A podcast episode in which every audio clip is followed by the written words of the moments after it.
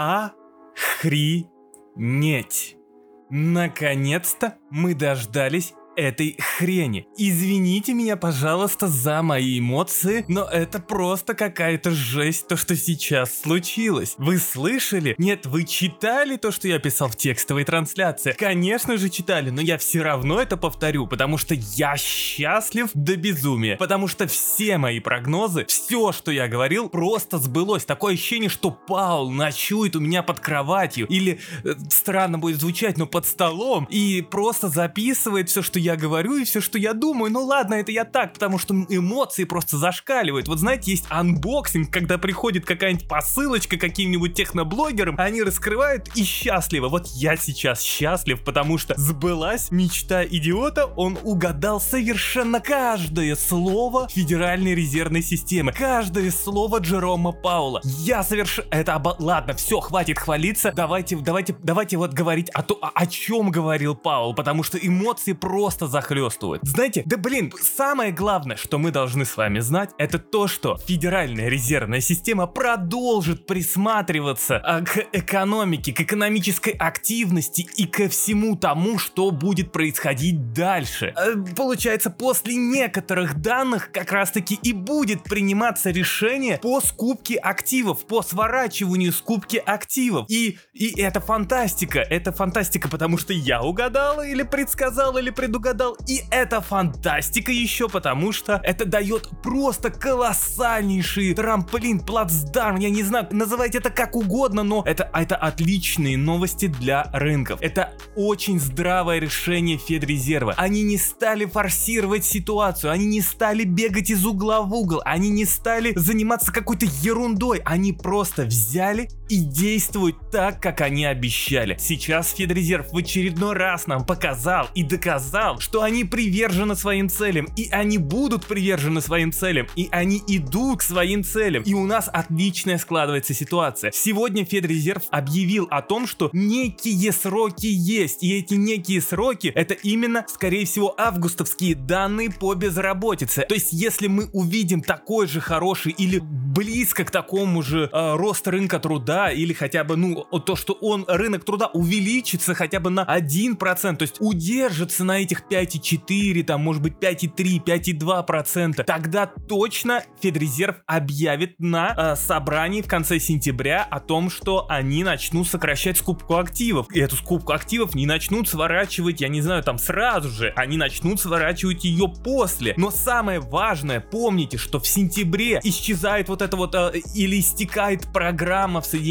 Штатах по поддержке безработным. Пособия по безработице заканчиваются в Соединенных Штатах. И сентябрь сентябрьские данные, которые выйдут в октябре, они будут еще лучше по безработице. То есть мы с вами можем прогнозировать, когда начнется сворачивание скупки активов. И начнется это, скорее всего, это уже октябрь и ноябрь. Вот тогда это дело и начнется. Но, друзья, барабанная дробь. Что еще сегодня случилось? И это важно для нас, для всех. Потому что Федрезерв объявил о том сокращении скупки активов, сужение КУЕ никак не привязана к увеличению процентной ставки. Нам как бы сказали, Ребзя, если мы начнем сворачивать скупку активов, это вообще не значит, что мы будем повышать процентную ставку. То есть это означает, что Федрезерв и дальше будет сохранять свою мягкую денежно-кредитную политику. И ставка здесь никуда не привязана. Если вы думаете, что сегодня, именно сейчас, рынок вот в данный момент, пока я записываю, S&P 500 улетел в небо, растет на том, что типа не будет будут сокращать активы, э, скупку активов, и Федрезерв пока это не будет делать. Нет, этот импульс как раз таки идет от того, что Федрезерв объявил о том, что ставка никак не привязана к сокращению скупки активов, а значит все супер круто. Все супер-супер круто для инвесторов, которые инвестируют в рисковые активы. Это просто потрясающе. И на самом деле в этой ситуации в принципе есть даже небольшой разгончик для тех, кто торгует на золоте в защитных активах, потому что в данный момент до сентября будет сильный страх того, что будет рост инфляции. Но мы с вами обязательно дождемся данных по инфляции, потому что я прогнозирую, что инфляция а за август начнет снижаться уже в сентябре. Июльская инфляция замедлилась, то уже августовская инфляция должна начать наоборот снижаться. Более того,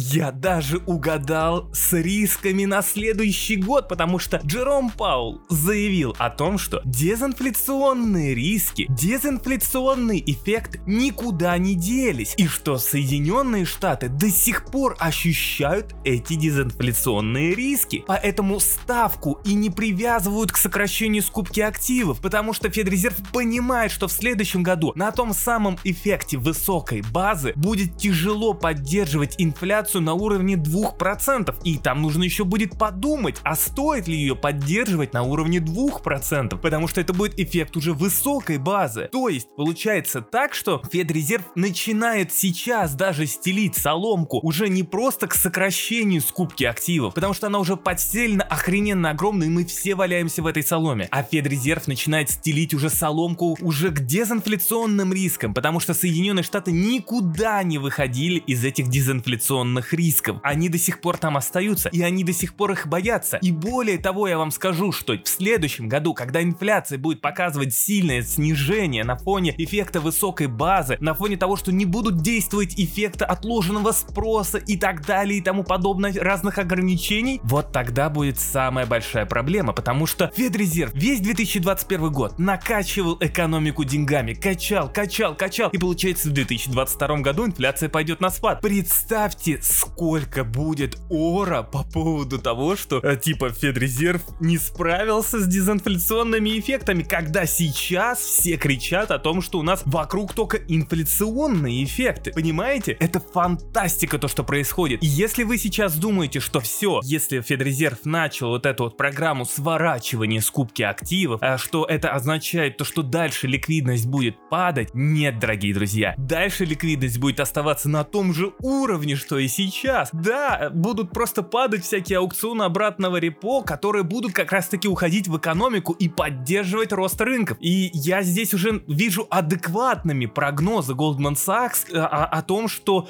э, S&P 500 под конец года еще с этих же уровней вырастет на 8%, с учетом того, что сейчас делает Федрезерв. И если вы думаете, что это просто бесконечная накачка денег, нет, друзья, вы просто смотрите на то, что сейчас происходит с уровнем инфляции. Вы смотрите на уровень рост цен и думаете, что это огромная инфляция, Федрезерв порождает сильную инфляцию. Пони- поймите самое главное, что Федрезерв не выбрался из дезинфляционного эффекта, и Соединенные Штаты рискуют стать Японией, в которой инфляция практически не растет, ну или растет то очень медленными темпами. А если инфляция не растет, то это означает, что экономика не расширяется. И поэтому Федрезерва это самая большая проблема. И дезинфляция самая большая головная боль, дефляция самая большая головная боль. И поэтому Федрезерв будет именно с ней бороться. И сейчас Федрезерв смотрит исключительно только на нее. Мы с вами живем в самое интересное время, и мы с вами живем в то время, когда рынок накачивается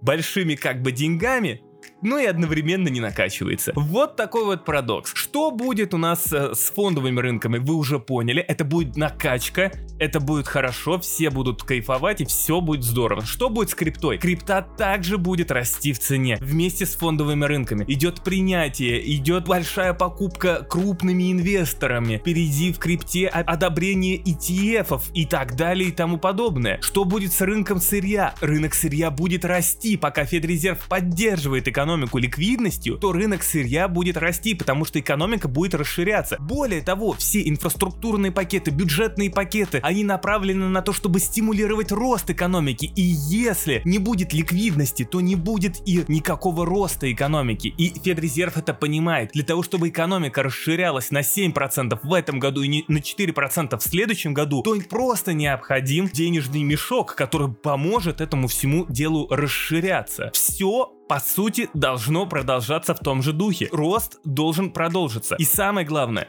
вариант дельта — это очень большой риск. То есть, несмотря на тот позитив, который я здесь сейчас вам наговорил, вариант дельта — это очень большой риск для экономики. И для экономик в целом, потому что вариант дельта может закрывать опять экономики, потому что вариант дельта, как мы с вами видим, обходит эффективность вакцин. То есть, вакцины менее эффективны против варианта дельта. И то, что сейчас Федрезерв опять же сделал своей денежно-кредитной политикой, он еще раз подтвердил, что риски есть, и они на намерены как раз таки пройти эти риски а, с той ликвидностью, которую они сейчас вбухивают а, в тот самый рынок, финансовый рынок и поддерживают экономику. А на этом у меня все, дорогие друзья. Потрясающее заседание Джерома Паула, потрясающая новость Джерома Паула. Я, если честно, очень рад такому событию. И именно рад то, что Федрезерв не стал форсировать событиями э, и не стал как раз таки устраивать пилу на рынках. Из-за этого я такой вот возбужденный, счастливый. Всем спасибо и до новых встреч.